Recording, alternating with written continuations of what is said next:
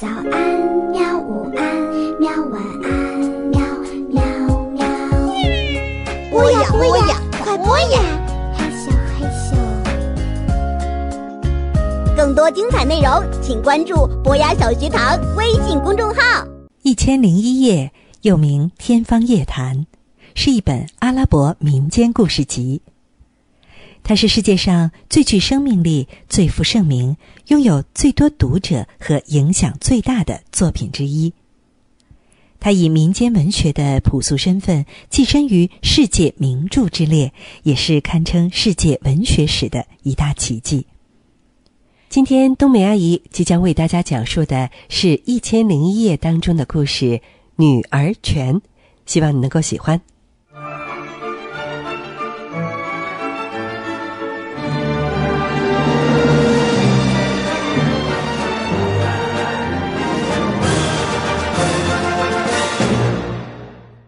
从前有个老国王，他只有一个独生子。当太子长大以后，国王为他和邻国的公主订了婚。这位公主的堂兄也非常喜欢公主，他听说公主和邻国的太子订了婚，非常气愤，于是准备了许多的金银珠宝，派了一个仆人带着这些财宝，秘密的去见邻国的宰相。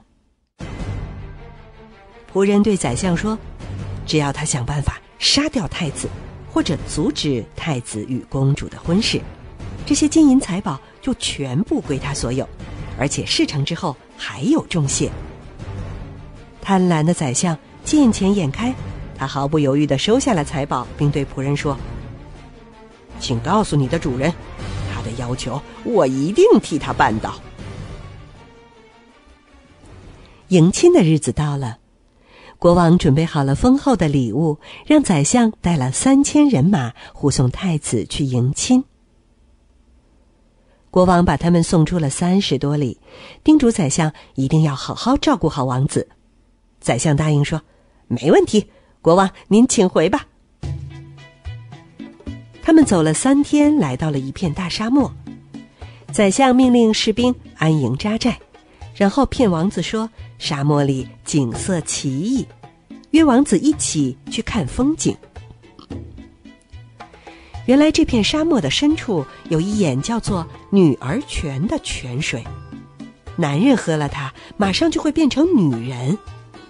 恶毒的宰相想骗太子去喝女儿泉，宰相带着太子来到女儿泉边，故意说。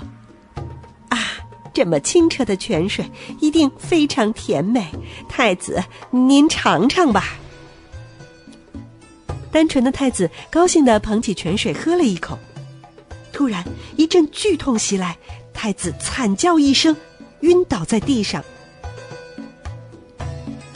当他醒来的时候，发现自己竟然变成了女人，太子不能接受这个现实，悲痛万分。这时，宰相在一旁假惺惺的说：“真是太不幸了，您现在变成了女人，那也不能娶邻国的公主为妻了，咱们还是回国吧。”太子不愿回去，他决定让宰相先回国报信，而自己留下来，希望能找到使自己变回男儿身的方法。宰相假仁假义的掉了几滴眼泪，然后就高兴的带着队伍回国了。太子在泉水旁苦思冥想了三天三夜，可他怎么也想不明白自己怎么会遭到这样的飞来横祸。他想到自己慈祥的父亲和正等待着自己的邻国公主，不禁伤心的痛哭起来。太子的哭声在沙漠里传得很远很远，连石头听了也会心碎。突然，一位骑士来到了太子的面前。骑士跳下马，友好的对太子说：“尊贵的太子，请不要伤心了，我是沙漠之王的儿子，是专门来帮助你的。”骑士请太子和自己一起骑上骏马。只见他轻轻一提缰绳，骏马就腾空飞了起来。路上，骑士把邻国公主的堂兄和宰相的阴谋告诉了王子。不一会儿，他们就来到了一座长满了奇形怪状的巨石的山上。骑士领着太子来到山上的一眼泉水旁，告诉他这是男人泉，只要喝了泉水就会变成男人。太子高兴极了，他急忙捧起泉水，大口大口的喝了起来。奇迹发生了，太子刚喝了几口泉水，转眼间又变回了原来的样子，还是那么的英俊潇洒。太好了，我该怎么感谢你呢？太子激动的握着骑士的手说。骑士微笑着说：“不用谢，因为我是不会让坏人的阴谋得逞的。”骑士又让太子和他一起骑上骏马，一眨眼的功夫就把太子送到了邻国。他对太子说：“快去找公主吧。”说完，他就骑着骏马飞走了。与此同时，公主的堂兄正在国王和公主面前搬弄是非。他说：“太子中了魔法，已经变成了女人，希望公主能嫁给自己。”正当他说的眉飞色舞的时候，突然，太子出现在了他们的面前。公主的堂兄一见太子，吓得脸色苍白，手脚发抖。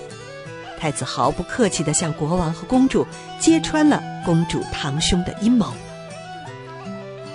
太子告诉他们，自己先被宰相所害，变成了一个女人，后来又被沙漠之王的儿子搭救，喝了几口男人泉里的泉水，又变回了原来的样子。国王听了非常气愤，他下令把公主的堂兄驱逐到国外，永远不许回来。接着，国王给太子和公主举行了盛大的婚礼。太子在邻国住了几天，因为十分想念父亲，就带着妻子告别了岳父，回国了。而太子的父亲并不知道儿子已经变回了原样。他听宰相说儿子变成女人后，找遍了国内所有的名医，可医生们。都说从来没听过这种病，所以他们也没有办法去治疗。老国王心急如焚，终于病倒了。这天，他正迷迷糊糊的躺在床上，忽然耳边传来了儿子那熟悉的声音：“爸爸，我回来了，您快醒醒啊！”老国王睁开眼睛一看，儿子正眼含泪水和公主站在自己的床边。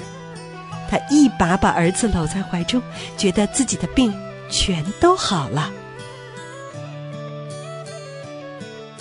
当国王听完了儿子那动人心魄的经历之后，非常震怒。他没有想到宰相会因为贪财而背叛自己。当他派人去找宰相的时候，却发现宰相听说太子回来，已经吓得自杀了。坏人们都自食其果，受到了应有的惩罚，而太子和公主终于幸福的生活在了一起。好了，我亲爱的同学们、小朋友们，刚刚冬梅阿姨为大家讲述的是《一千零一夜》当中的一个故事——女儿泉。在这个故事当中呢，做坏事的宰相和堂哥最后都得到了应有的惩罚。而善良的公主和王子也获得了他们的幸福。这个故事啊，又一次非常好的向我们诠释了一个道理，那就是善有善报，恶有恶报，不是不报，时候未到，时机一到，一切都报。希望你喜欢今天的故事，希望你喜欢冬梅阿姨民间故事的时间。让我们在下周的同一时间再会吧。